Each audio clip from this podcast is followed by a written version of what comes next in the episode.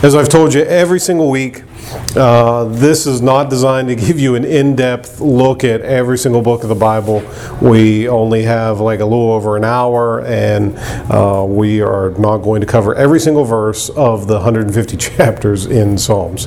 Uh, but hopefully, it'll give you an overview, and at the end here, we'll see uh, spe- some specific ways that God is speaking to us.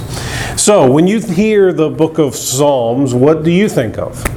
I think of David. David? Okay, very good. Anybody Sort of else? like poetry, A portrait? yeah, poetry, you know. Poetry. Poetry. Okay. Yeah, you got that funny southern accent that I don't understand. Okay. Poetry, yes. Yes. Uh, often this does. Uh, last week we said Job is kind of that transition from the historical books to the poetry books. So, yes, uh, Psalms is uh, considered a part of the poetry of the Old Testament. Anybody else? And songs. Songs, yes. There is actually a particular denomination, uh, the Reformed Presbyterians, that all of their music in their church are the Psalms that are set to tunes. And uh, I spent about a year, year and a half going to a Reformed Presbyterian seminary.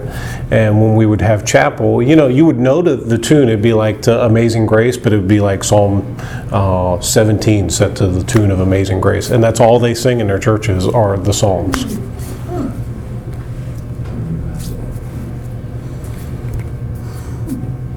Anybody else have anything you think of when you hear Well, I Psalms? think of David, you know, the humanity of David. It's an inspiration to me because he's he was up and down. Mm-hmm. You know, he started out a psalm, "Lord, why have you forsaken me?" And then he starts praising him. Mm-hmm. So it's a real instructive that even when we don't feel like it, we still can praise God. Mm-hmm. Yeah. Yeah.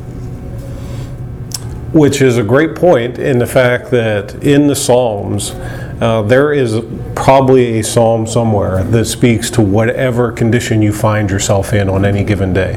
It speaks to every single human emotion happiness and joy and sadness and frustrations and disappointments. Uh, wherever you are in your life, there is a psalm that speaks to whatever stage you find yourself in loss and grief and um, uh, repentance and, and all those things we find throughout the pages of Psalms. Anybody else? Yeah, go ahead. I think that speaks to. I think David allowed himself to just live. Mm-hmm. He lived fully. Um, there's a tendency in our in culture, in some cultures more than others, where you don't, you just don't show certain emotions in Mhm. public. But David just, Yeah. he just let it all hang out. it lets it all hang out, yes. Yes. Um, very good. Anybody else? No? Okay. Uh, Psalms.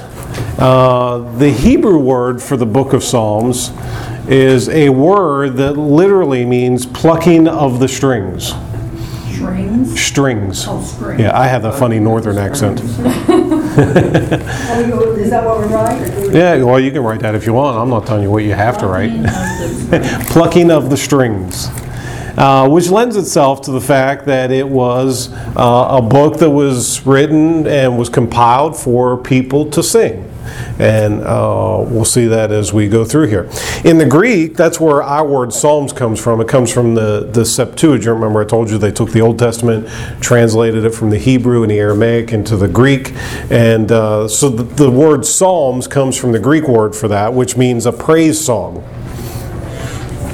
praise song. And so uh, you can see both the Hebrew and the Greek uh, come from uh, the idea that it is supposed to be a songbook. Now, uh, Psalms is also an unusual book in the fact that other books of the Bible, there's usually one author, sometimes there may be two authors. Psalms is different in the fact that it has many different authors. Uh, this is kind of like the original Pandora. Anybody listen to Pandora? Um, it's a little app you can get on your phone, and you can put in there 80s love songs, and all it'll play is the 80s love songs. Okay, not that anybody outside of me probably likes to listen to 80s love songs, but anyways. Uh, and it'll just play those songs. And so Psalms, I oftentimes think of that. Psalms is like the very first ever uh, um, Pandora in the fact that you can go through there and you can pick out the uh, different Psalms that talk to, about different aspects of life. And so it's different in the fact that it has a lot of different authors. And some several have mentioned it. The, the first author that comes to your mind of Psalms is David. That's exactly right. And David wrote 75 of the 150 Psalms. He wrote one half of all the Psalms. And uh, if you turn back to 2 Samuel chapter 23, of course, you know 2 Samuel deals a lot with uh, the life of David. 2 Samuel chapter 23, verse 1. It says this Now these are the words of David. David, the son of Jesse, declares, The man who was raised on high declares, The anointed of the, Go- of the God of Jacob, and the sweet psalmist of Israel. Okay, so that was a descriptive that was used here of David at the end of his life, uh, that he was the sweet psalmist of Israel. He was the guy who was uh, the lyrical giant of uh, Israel. He wrote many of these psalms, and as we see here, 75, he wrote one half of all these psalms. The second one is Asaph, A S A P H. Asaph served as kind of like a, uh, uh, a worship leader in Israel. And he wrote 12 of the 150 Psalms, so about 10% of them. Uh, the next group that we see is not just one person, it's a group. It is the sons of Korah. Sons of Korah. And actually, there is a modern band today uh, called the Sons of Korah, and that's what they do is they sing the Psalms. Uh, and if you ever have a chance, or if you think about it, uh, do like a Google search for the Sons of Korah. They have some videos on uh, YouTube and things like that. They do some pretty good uh, music set. It's the Psalms set to different types of music, and, and it's really a, a good job. Got your new student. Oh, come on in. You're welcome. Hey. What's your Bible? How do you spell Korah? K O R A H. K O R A Is it H. K-O-R? K O R A H. Or K-O-R? Yes. Sons of Korah. There's, there's a good one right over here. then. There's a good shape right over there. Scoot this way. Scoot your chair this way. Make some room. Only seventy left. I know it. K-O-R-A-H. Yes.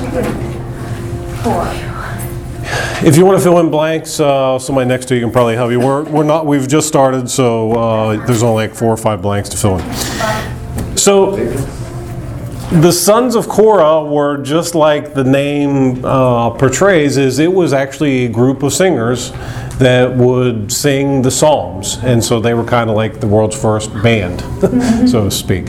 Okay, so they wrote uh, 10 of the 150 psalms. The sons of Korah. I got that. Okay. That's the third one. Yes. Moving on to the fourth one now. And the fourth one is Solomon. Who was Solomon? David's son, yes. And so we know David was a musician. You know, he played the harp and uh, played it to, and calmed the nerves of Saul. And so you can only assume that he probably passed on some of those things that he knew about music and things like that to his son Solomon. However, Solomon only wrote uh, two of those songs. Uh, next is an unusual one that uh, you may not guess unless you know this. It's always a good trivia question. Who wrote one psalm that you would not expect? Lived a long time before Psalms was written. Moses. Yeah, you don't you don't think of Moses as being a songwriter. Uh, you think of Moses being a leader, but Moses wrote one out of uh, all these 150 psalms, and that psalm is, you may know, probably not. You didn't know it was Moses. Psalm 90 was written by Moses. Uh, and let's just flip over there. You can, if you have a Bible, and we're going to talk about this in a minute, the superscriptions. Uh, it probably says in yours uh, at Psalm 90, uh, Psalm of Moses, The prayer of Moses. a prayer of Moses, the man of God. Yeah. And of course, if you read over Psalm 90, you can, and know that Moses wrote this, you understand um, some of the. Let me just read it. Lord, you have been our dwelling place in all generations. Before the mountains were born, you, or you gave birth to the earth and the world. For, even from everlasting to everlasting, you are God. You turn ma- man back into dust and say, Return, O children of men. For a thousand years in your sight is like, are like yesterday when it passes by, or as a watch in the night. You have swept them away like a flood, they fall asleep. In the morning, they are like the grass which sprouts anew. In the morning, it flourishes and sprouts anew. Toward evening, it fades and withers away. For we have been consumed by your anger, and by your wrath we have been dismayed. You have placed our iniquities before you, our secret sins in the light of your presence. For all our days have declined in your fury. We have finished our years like a sigh. As for the days of our life, they contain 70 years, or if due to strength, 80 years. Yet their pride is but labor and sorrow, for soon it is gone and we fly away. Who understands the power of your anger and your fury according to the fear that is due you? So teach us to number our days that we may present to you a heart of wisdom. Do return, O Lord. How long will it be? And be sorry for your servants. O satisfy in the morning with your loving kindness, that we may sing for joy and be glad all our days. Make us glad according to the days you have afflicted us and the years we have seen evil. Let your work appear to your servants and your majesty to, your, to their children. Let the favor of the Lord our God be upon us and confirm us the work of your hands. Yes, confirm the work of our hands. And so that is a psalm that is written by Moses. He had to write that when he was at least, at least before he was eighty years old, because he said seventy, Yeah. eighty Or years. perhaps 80. Yeah. Uh-huh.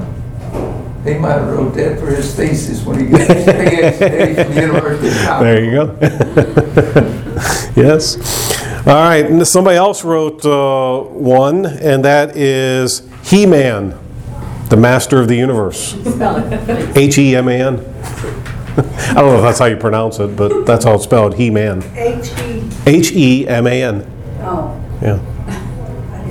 Another uh, 80s reference. I grew up, I watched He Man on television. He-Man, not He-Man. H E M A N. He Man.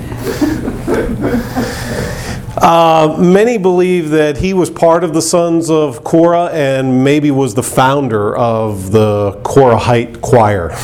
Uh, and so uh, that is He Man. Psalm 88 is the one that he wrote. And then next is a, another one written by a person was Ethan.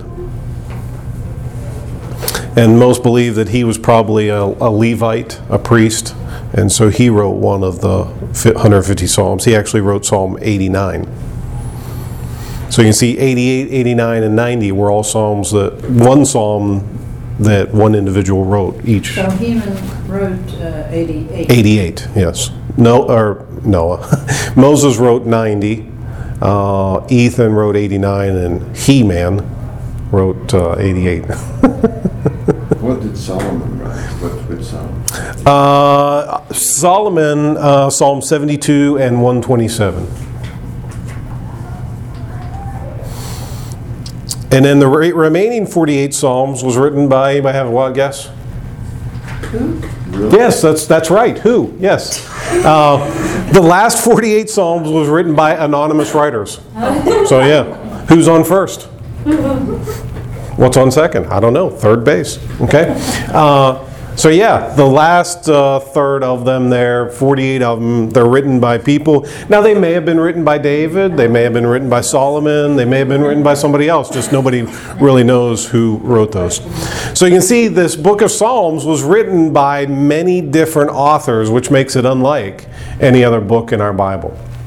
Okay, now superscriptions, if uh, you have, most Bibles have a superscription for some of these. 116 of the Psalms have superscriptions. Now, these superscriptions are not in the original manuscript. Okay, uh, they were added later. However, even though they were added later, they are considered very reliable. Okay, and it lets us know who was the writer and some of those things. And so, superscriptions usually are used in three different ways. The first one is for historical information. Historical information. That'd be Psalms three. Yes.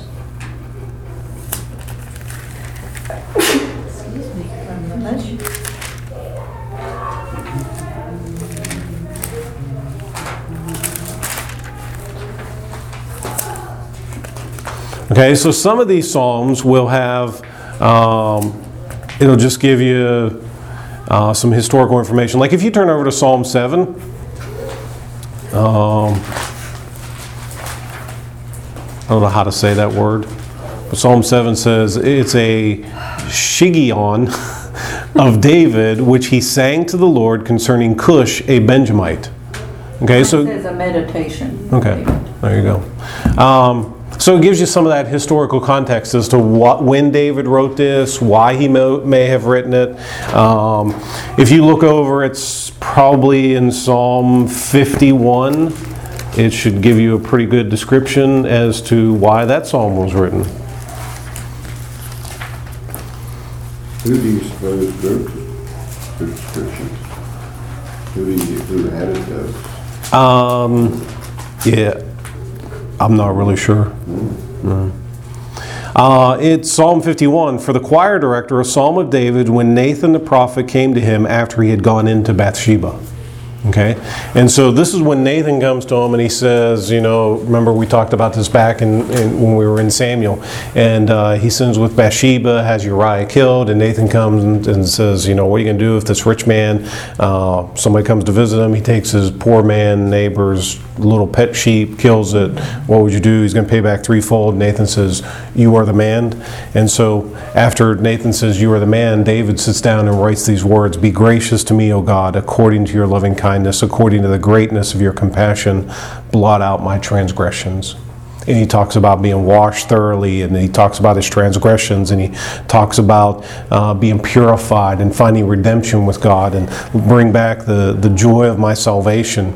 Uh, verse 10 "Cre- Create in me a clean heart, O God, and renew a steadfast spirit within me. Deliver me from my blood guiltiness. And so you can see, uh, it really helps to know that this was after Nathan had come and confronted him about his sin, and David, at this point, uh, pours his heart out to God. Okay, some of them, some of the psalms will talk, will uh, will have a superscription for musical instruction. Musical instructions, yes.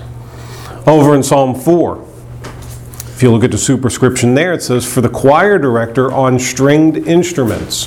So here he's having telling you how this song is to be played. You know, don't play it with the percussion, don't play it with the brass instruments or the woodwinds. This is to be played with a stringed instrument. Okay, the bass guitar, the electric guitar, something like that is what you know God had in mind for this, right? Nobody laughs at my jokes anymore. It's okay. Uh, okay, then finally, uh, there are uh, times of important pauses. If you're here still in Psalm 4, I know I gave you an example of Psalm 3 4, which is just a page over. Uh, in verse 4 of Psalm chapter 3, it says, I was crying to the Lord with my voice, and he answered me from his holy mountain, Selah. Okay, and chapter 3 has uh, several in there. Uh, chapter 4 has some. And so they believe that this was there for to get the singers when they were to sing that they were to pause at this point. Uh, and many believe that it was really to allow those words, those previous words that were just spoken or sung, to sink in. Uh, if you go to chapter 4, verse uh, 2. O sons of men, how long will my honor become a reproach? How long will you love what is worthless and aim at deception? Pause. He's asking that rhetorical question. He wants people to think about it. Okay? He doesn't want them to go on to the next verse yet. He says, Stop and think about what I've just said. How long will you love what is worthless and aim at deception? So stop there and think about those words. Think about the question that God has just asked you. How long will you do this? Okay? And so those are superscriptions and notations that we find uh, throughout the, the book of Psalms. Now, there are several different types of Psalms, and uh, I give you not now. Um, when we talk about these at the far right hand there, I give you three examples of each one.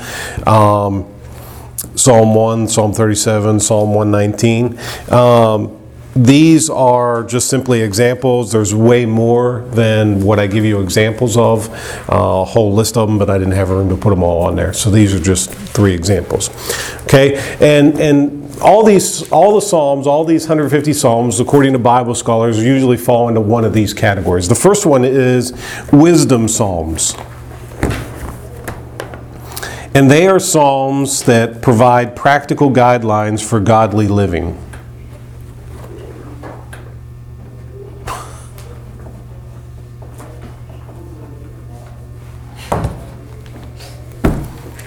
Wayne County schools are on a two hour delay tomorrow. You're blind. Huh? What did, huh? Wayne County schools are on a two hour delay tomorrow Why? because of flooding. It's not supposed to crest until tomorrow sometime, isn't it? The news at Goldsboro, I have no I idea. think so. They keep moving it. I heard Saturday and Yeah, Sunday. Sunday. Yeah, I think it's changing. Uh, our policy says that we follow Wayne County schools for on days of inclement weather. Now they had a two hour delay on Thursday, but not on Friday. But we start at regular time on Thursday. I don't know why they did Thursday but not Friday. Anyways, uh, whatever. So they were just texting me to find out what we were going to do. Sleep in tomorrow. I'm not opposed to that. I was yawning on the way down here, and Beth said, You're yawning already? This week hasn't even started. okay, so wisdom psalms. Uh, they provide practical guidelines for godly living. Now, what I wanted to do is. Uh, uh, really, I want to take one of these and just read through them so you can see how this is a wisdom psalm. So, in Psalm chapter 1 uh, is considered a wisdom psalm. How blessed is the man who does not walk in the counsel of the wicked, nor stand in the path of sinners, nor sit in the seat of scoffers. But his delight is in the law of the Lord, and in his law he meditates day and night. He will be like a tree firmly planted by streams of water, which yields its fruit in its season, and its leaf does not wither. And in whatever he does, he prospers. The wicked are not so, but they are like chaff which the wind drives away. Therefore, the wicked will not stand in the judgment, nor sinners in the assembly of the righteous. For the Lord knows the way of the righteous, but the way of the wicked will perish. So that's an example of a wisdom psalm. He's saying if you do this, God's going to bless you and things will work well for you. If you don't do this, then you're going to experience hardships and tribulations and difficulties. Okay? The second type is are called roy, royal psalms. Royal, R O Y A L. And they describe the coming messianic rule. So these are psalms that uh, prophesy, prophesy the coming of the Messiah. They prophesy his rule and his reign on the earth. And an example of that is Psalm 2. Why are the nations in an uproar and the peoples devising a vain thing? The kings of the earth take their stand and the rulers take counsel together against the Lord and against his anointed, saying, Let us tear their fetters apart and cast away their cords from us. He who sits in the heavens laughs. The Lord scoffs at them. Then he will speak to them in his anger and terrify terrify them in his fury, saying, But as for me, I have installed my king upon Zion, my holy mountain. I will surely tell the decree of the Lord. He said to me, You are my son. Today I have begotten you. Ask of me, and I will surely give the nations as your inheritance, and the very ends of the earth as your possession. You shall break them with a rod of iron, you shall shatter them like earthenware.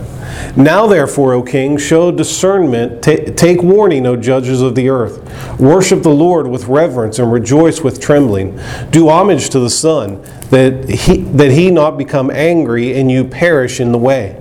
For his wrath may soon be kindled. How blessed are all who take refuge in him. So that's a, uh, an example of a royal psalm. It talks about the, the coming of the Messiah. Now, the third type is lament psalms. L A M E N T. Lament. Lament. And those are typical heart cries for God's deliverance, um, sadness, the guy's broken, he's crushed in spirit. Um, chapter 3 is an example of that. O Lord, how my adversaries have increased. Many are rising up against me. Many are saying of my soul, There is no deliverance for him in God. Pause. But you, O Lord, are a shield about me, my glory, and the one who lifts my head.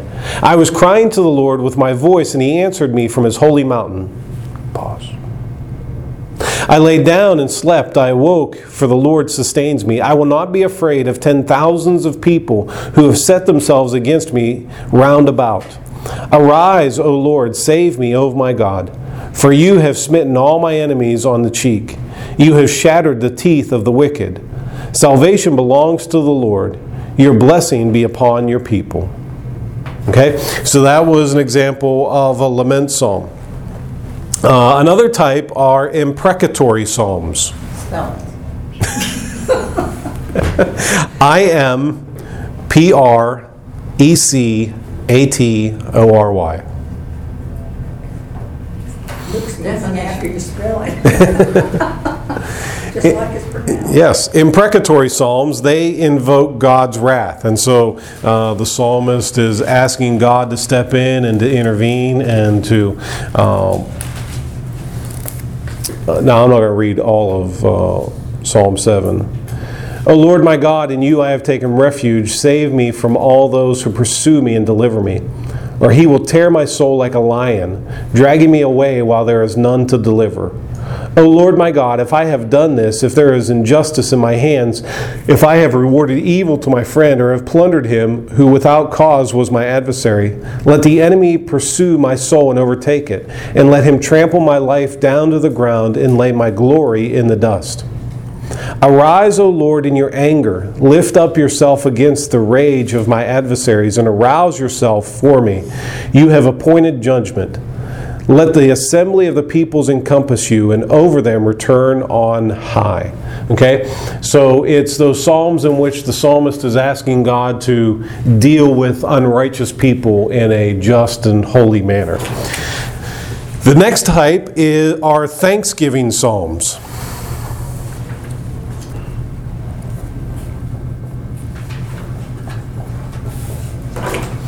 And these are just psalms that uh, are written to show gratitude and thanksgiving to God for all that He has done.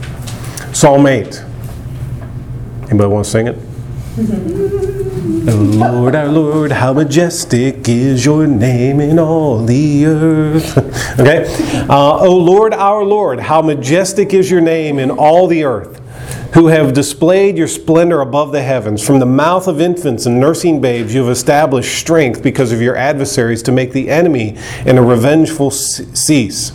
When I consider your heavens, the work of your fingers, the moon and the stars which you have ordained, what is man that you take thought of him, and the Son of Man that you take care of him? For you have made him a little lower than God, and you crowned him with glory and majesty. You make him to rule over the works of your hands. You have put all things under his feet all sheep and oxen, and also the beasts of the field, the birds of the heavens, the fish of the sea, whatever passes through the paths of the seas. O Lord our Lord, how majestic is your name in all the earth. Okay? So it's just a psalm there of thanksgiving. The next type are pilgrimage songs. Okay, okay. It was Psalms 43, what was that? Pilgrimage. Okay. P I L G R I M A G E.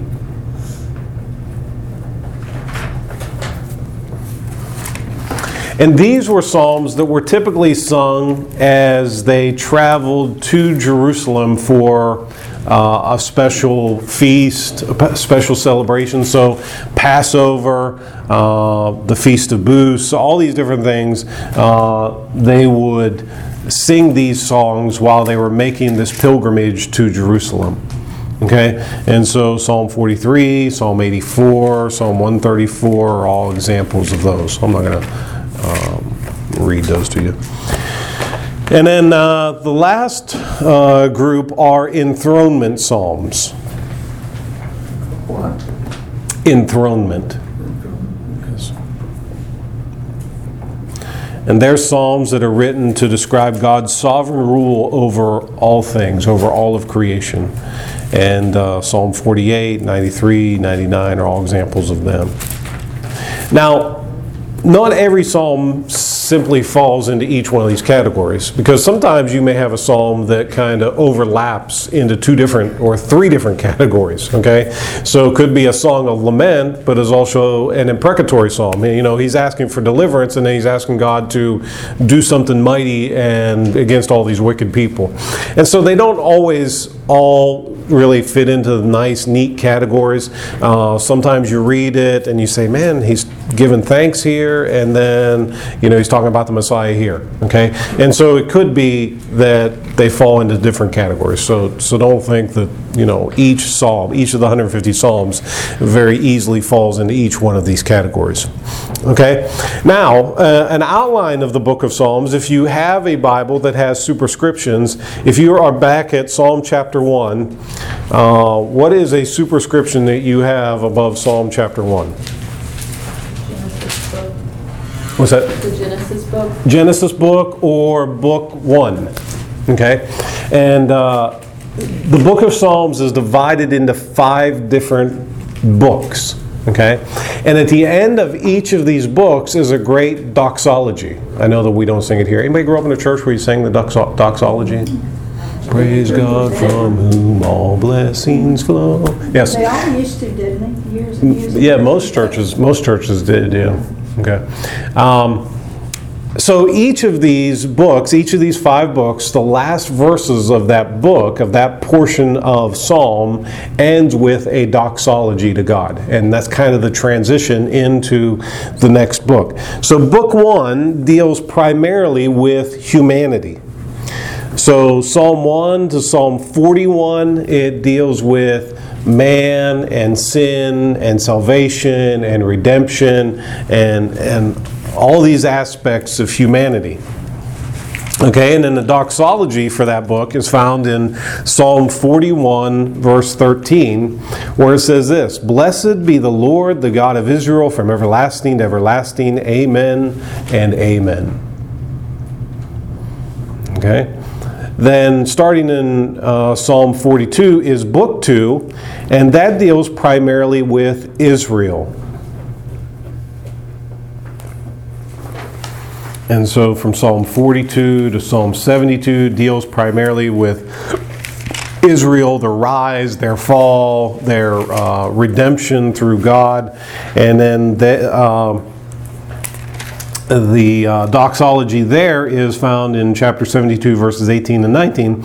Blessed be the Lord God, the God of Israel, who alone works wonders, and blessed be his glorious name forever, and may the whole earth be filled with his glory. Amen and amen. Does anybody know what amen means? Ian?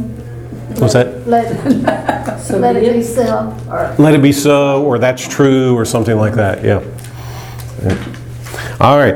And then book three starts with Psalm 73 and goes all the way to Psalm 89, and that deals with the sanctuary. Sanctuary.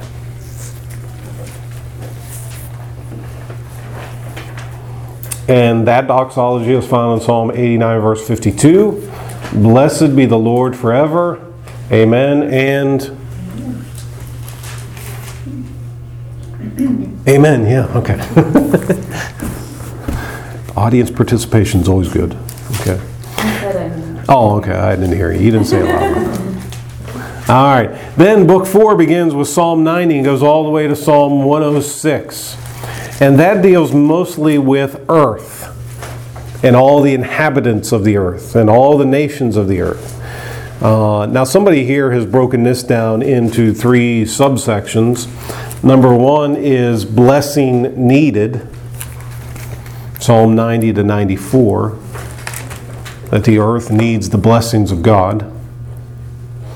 Uh, next is blessings anticipated,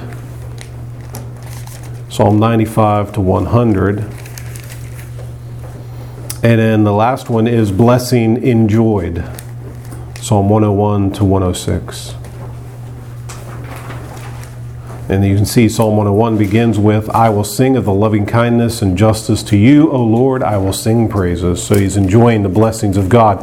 And then that section concludes with the doxology in Psalm 106, verse 48.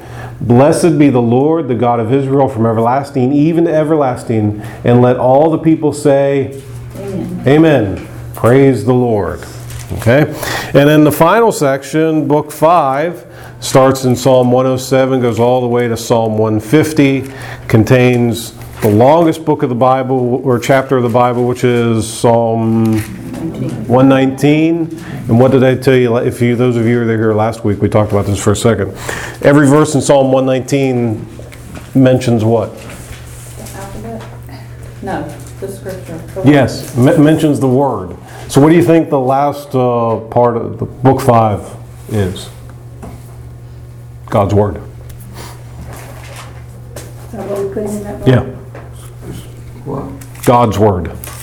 God's work, Word. word, that's what I thought you said. Word to your mother. Psalm 150, verse 6, it's the last doxology of the book. Let everything that has breath praise the Lord. Praise the Lord. Okay, so five books. These five books of Psalms are also sometimes uh, uh, referred to as, uh, let's see here, I want to get to um, the right phrase. Yes, it's sometimes called the Pentateuch of David because it mirrors the Pentateuch, which is the first five books of the Bible. And that's what I have here. The five books of Psalms draws a close parallel to the Pentateuch. P E N T A T E U C H. T E, P E N T A T E, U C H.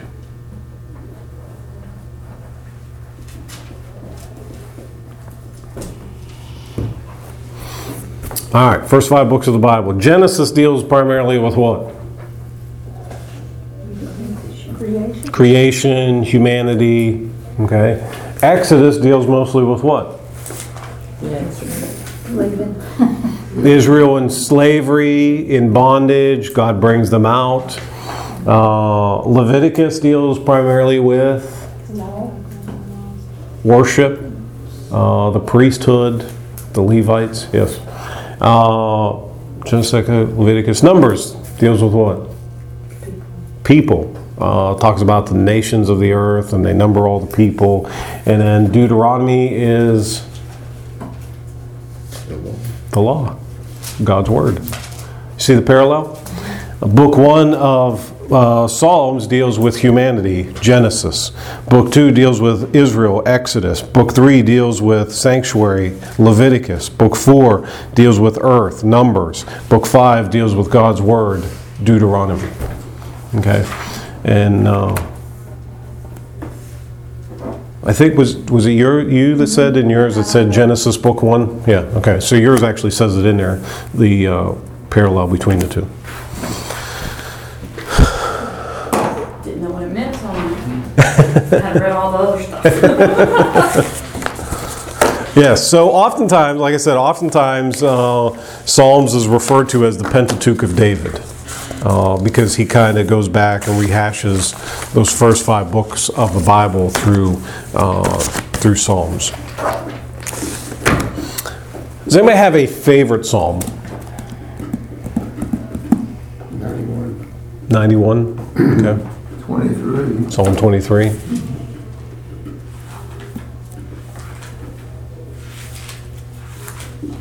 What was your question? You have a favorite Psalm? Ninety. Psalm 90? I like Psalms one. Psalm 1, yes.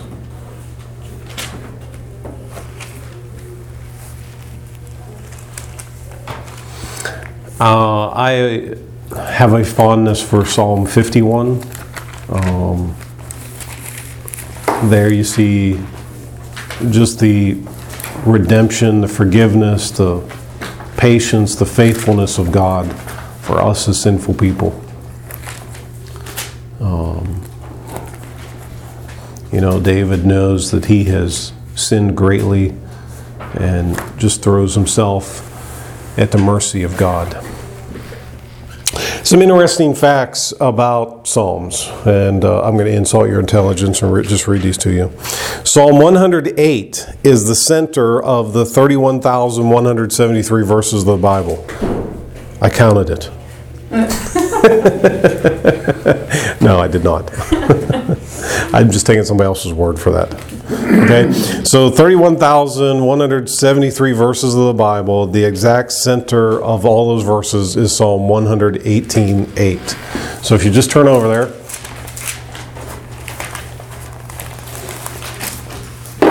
One hundred, one oh eight, so one eighteen. 118 verse 8. Yeah, okay, I'm sorry.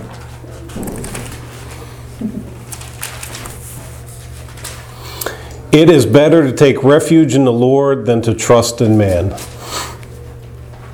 Is that not the whole theme of the entire Bible? uh, trust in God, don't trust in man. Okay. Uh, Psalm 18 is the exact same as 2 Samuel 22. Okay, so um, if you turn back here to Psalm 18, Plagiarism. What's that? Plagiarism. Plagiarism, yeah. He self plagiarized, right? Uh, when I was working on my doctorate degree and we'd have assignments, uh, they would uh, always tell us, of course, you're not allowed to plagiarize anyone else, but even you're not allowed to plagiarize yourself. Like if you wrote something for another class, you can't turn that in for this class and get credit for it. You actually have to write something new. You cannot plagiarize yourself. And so uh, that's what David has done here, I guess. He's plagiarized himself. So Psalm 18 and uh, 2 Samuel 22 are the exact, are, are the same. So if you read those, uh, you can see the, the likeness there. Uh, there also are a few psalms in which uh, they are similar and have a lot of likenesses as well in the two of them. Um, I don't have those right in front of me right now. Uh, psalms is the most quoted book in the New Testament. Out of all the Old Testament, out of all 360 Old Testament quotes in the New Testament, 112 of them are from Psalms. So overwhelmingly. Uh, Psalms has the longest and the shortest chapters of the Bible. We said that Psalm 119 is the longest with 176 verses. Psalm 117, just two chapters before that, only has two verses. So you uh, read if you're reading straight through the Bible and Psalm 117 is your chapter for that day, pretty easy.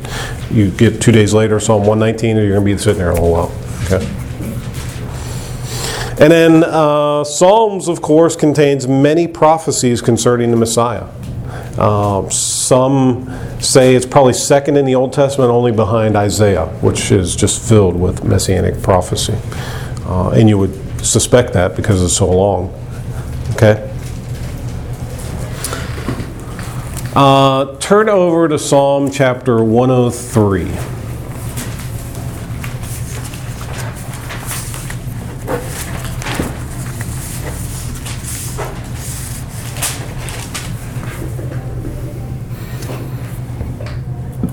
We're going to look at specifically verses 6 through 14 this evening, but I want to read verses 1 through 5 um, so we can see. Uh, this really talks about our Heavenly Father and what kind of Father we have. Bless the Lord, O my soul, and all that is within me. Bless His holy name. Uh, yes, Matt Redman did not write those words, those come from David, okay? Uh, bless the Lord, O my soul, and forget none of his benefits, who pardons all your iniquities, who heals all your diseases, who redeems your life from the pit, who crowns you with loving kindness and compassion, who satisfies your years with good things, so that your youth is renewed like the eagle. The Lord performs righteous deeds and judgments for all who are oppressed. He made known his ways to Moses, his acts to the sons of Israel. The Lord is compassionate and gracious, slow to anger, and abounding in loving kindness. He will not always strive with us, nor will he keep his anger forever. He has not dealt with us according to our sins, nor rewarded us according to our iniquities.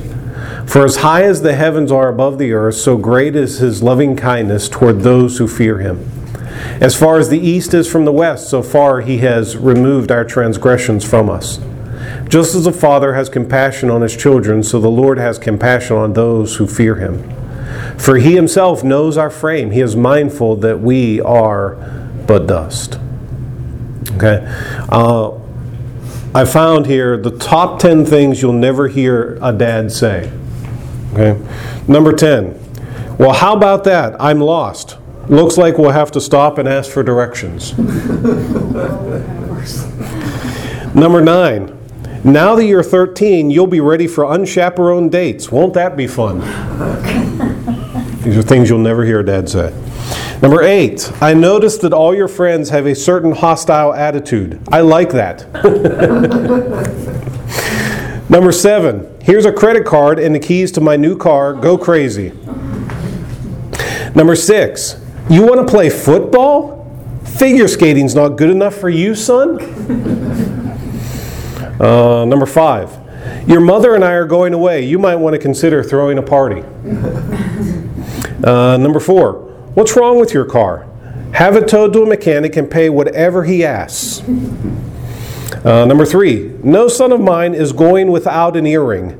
Quit your belly aching and go to the mall. Number two, what do you, what do you want to go and get a job for? I make plenty of money for you to spend. And then the number one thing you'll never hear your dad say, Sure, honey, go ahead and use my tools.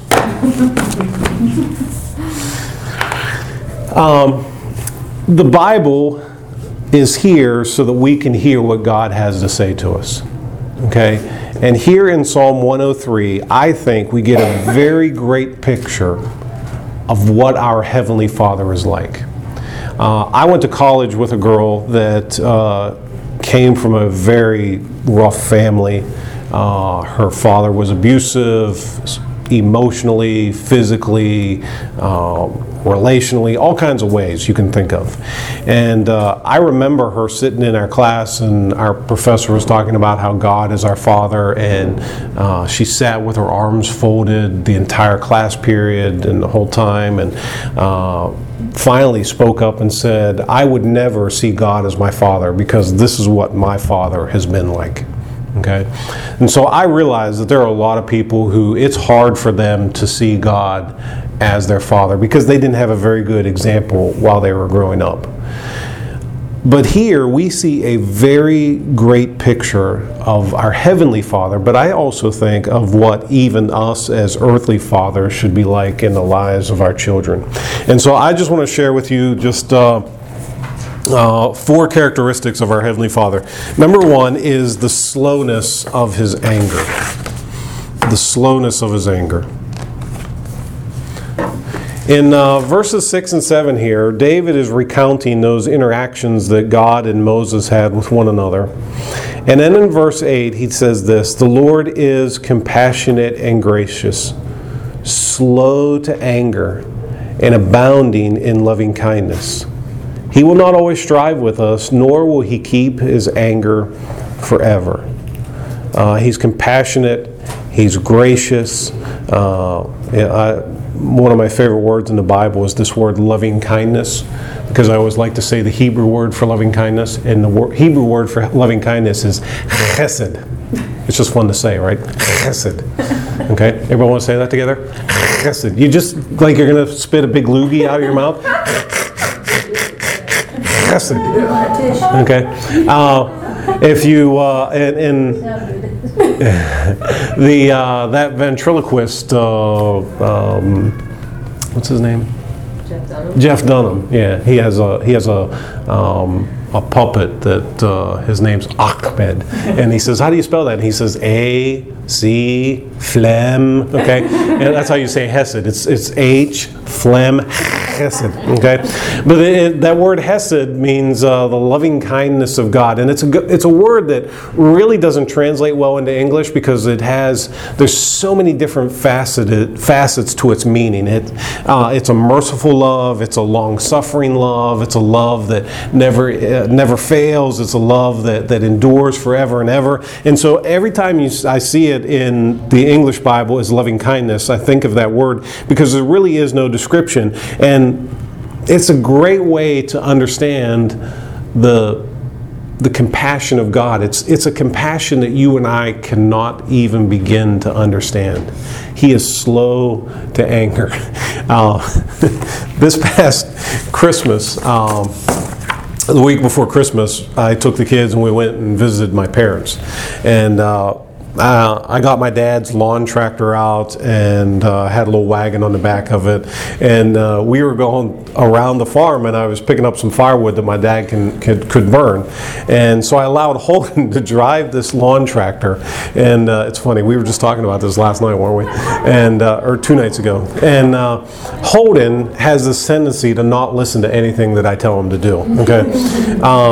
And so he's driving this lawn tractor. I said, all right, turn left. And he continues to go straight, like he's going to go down over this huge bank and the mower's going to tumble. And I would never hear the end of it because it's my dad's brand new John Deere tractor. And, you know, he that's, that's very precious to him. okay, so he won't listen to me. So I get so frustrated. I said, "Argh!" I, I literally did that, and I ran away from him.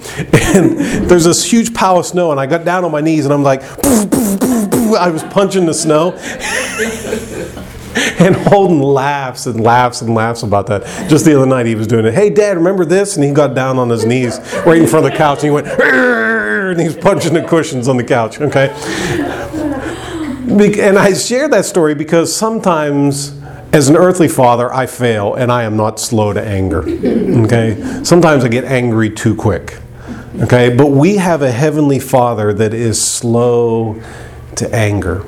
I heard a story one time of a man who uh, took off his gold Rolex watch and he laid it on the desk and he said, I'm going to stand here and I am going to blaspheme God. And I am uh, giving God five minutes to strike me dead. Took his watch off, laid it there, and just said some vile, terrible things about the Lord. And just waited and waited. And one minute went by, two minutes went by, three minutes, women are fainting and passing out. They're afraid what's going to happen. Five minutes go by, nothing happens. He picks up his watch, puts it back on his wrist, and said, See, God doesn't exist. They told a pastor about this story, you know, about this guy doing this, and the pastor responded. He said, That doesn't prove that God doesn't exist, it just proves that God is patient. Okay? Uh, God is a loving God. He's slow to anger. He is compassionate. He is gracious. Uh, now, does that mean that we should just do whatever we feel like doing? Absolutely not. Uh, and Paul says that. Shall we sin more that may, grace may abound? And he says, God forbid that we would do that. Actually, in light of this, the fact that he is slow to anger and abounding in loving kindness ought to compel us to live a life that is pleasing to him and not do something that would test his slowness to anger and his loving kindness. So, uh, the slowness of his anger. The second characteristic that we see here is the strength of his mercy. The strength of his mercy. In verse 10, he has not dealt with us according to our sins, nor rewarded us according to our iniquities. Uh, that's mercy. Oftentimes we use the word mercy and grace interchangeably. They're not the same thing. Mercy is not receiving what I deserve. Okay? I go stand before a judge and, you know, I robbed a store. Okay? I deserve to go to jail. And if the judge says to me, says, well, you know, you've, you've been such a good guy, you know, up until this point in your life, I'll just let you go free. You'll have to do some community service. That is mercy. I didn't receive what I deserve. Grace, on the other hand, is receiving what I don't deserve. Okay? And so, um, um, you know, I didn't work out today, so my wife still gives me ice cream tonight. Okay, uh, that's receiving something that I didn't deserve. Uh, you and I, because of Jesus, we don't have to go to hell because of our sin. That's the mercy of God, because we deserve to go to hell. The grace of God says, not only do you not have to go to hell, but now you get to go to heaven and live forever. That's the that's the grace of God that we receive that. Okay? And so the strength of his mercy, he says here in verse 10, he has not dealt with us according to our sins, nor rewarded us according to our iniquities. He hasn't given us what we deserve. There was an older couple that had been married for 65 years. How long have you guys been married? 61. 61. You're almost there. And maybe, you know, you can, maybe you have put this into practice and that's why you've made it 61 years. Um, the lady was asked, How is it that you guys have been married so long? And she said, Well, I decided early on when we first got married that I was going to make a top 10 list of things that he could do and I would not get upset about them. Okay? And uh, asked, what, and so this person asked, What's on that list? And she said, Well, I never really got around to making the list, but every time he did something that made me hopping mad, I would just say, That's on the list. You see, that's mercy. The strength of God's mercy, and this is so closely associated with His loving kindness and His compassion and His grace that the strength of His mercy says He's not going to give us, even when we do maybe exhaust His anger. We, even when He does get to the point of anger, because He is a merciful God, He has not dealt with us according to our sins, nor rewarded us according to our iniquities. Number three. Third characteristic is the scope of his forgiveness. Verse 11 For as high as the heavens are above the earth, how high are, is outer space? Infinite. It goes on forever and ever. As, far, as high as the heavens are above the earth, so great is his loving kindness, his chesed, toward those who fear him. So, just as far as outer space goes, is how great his loving kindness are, is toward us. As far as the east is from the west, so far has he removed our transgressions from us. Uh, I was talking about this one time with somebody, and it was an older fellow, and he goes, Well, the east and west aren't very far apart. He says, Right here I stand. This is east and this is west. They're right there together. Okay? And I said to him, I said, Well, it's the difference. God could have said, as far as the north is from the south. Why didn't he say as far as the north is from the south? That's a real distance. Yeah. You, you can only go north. Yeah, you can only go north so far, and then eventually you're going to start going south again. You can, can you can go east forever and ever and ever. You can go west as far as forever and ever and ever. And so that's why he specifically chose east and west because you can never stop going east if you decide to go east forever. You can never stop going west. And that's what he says here. He says, So as far as outer space is away from the earth, is how great his loving kindness is toward us. And as far as the east is from the west, so far he has removed our transgressions from us. Okay? And so uh, this is the scope of his forgiveness. Okay? Um, again, I'll share another story about a married couple. Um, they had married quite a while and they decided they were going to do a fault box. And uh, anytime that one spouse did something the other didn't like, they would write it down, put it in a box. And uh, after they had been married for 20, 30 years, something like that, they decided they would give each other the box. Okay? And, uh, you know, the lady opened up the box and it said, you know, um, you made me wait in the driveway, you know, all these things that just irritated him. Uh, the man then opened up his box and he opened up the first one that said, I love you. He opened up the second one and said, I love you. And over and over again, every time she was frustrated, she just simply wrote, I love you, and put it in the box. And that's what God has done for us. It- it- think about how infinite our sins are. I mean, I don't know about you, I can't go typically an hour without doing something, saying something, thinking something that I shouldn't do. And God has to forgive me. And every single time, God just writes a note and says, I love you. Because He said, As far as the east is from the west, so far I have removed your sins, your iniquities from you. I don't even associate you with them any longer because of Jesus.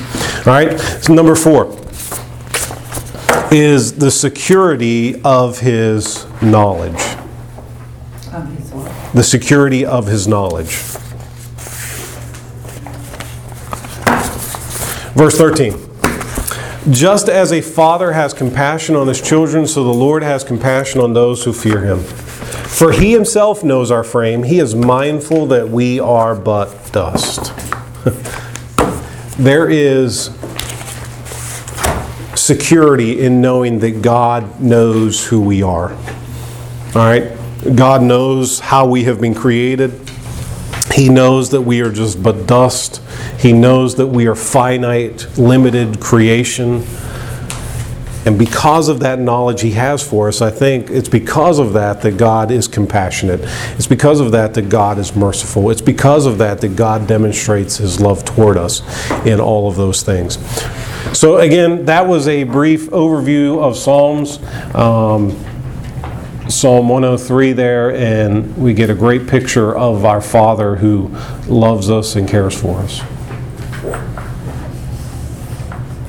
Any questions, comments, complaints, snide remarks? Do you have the rest of who, um, which psalms were written by people, Di- different people?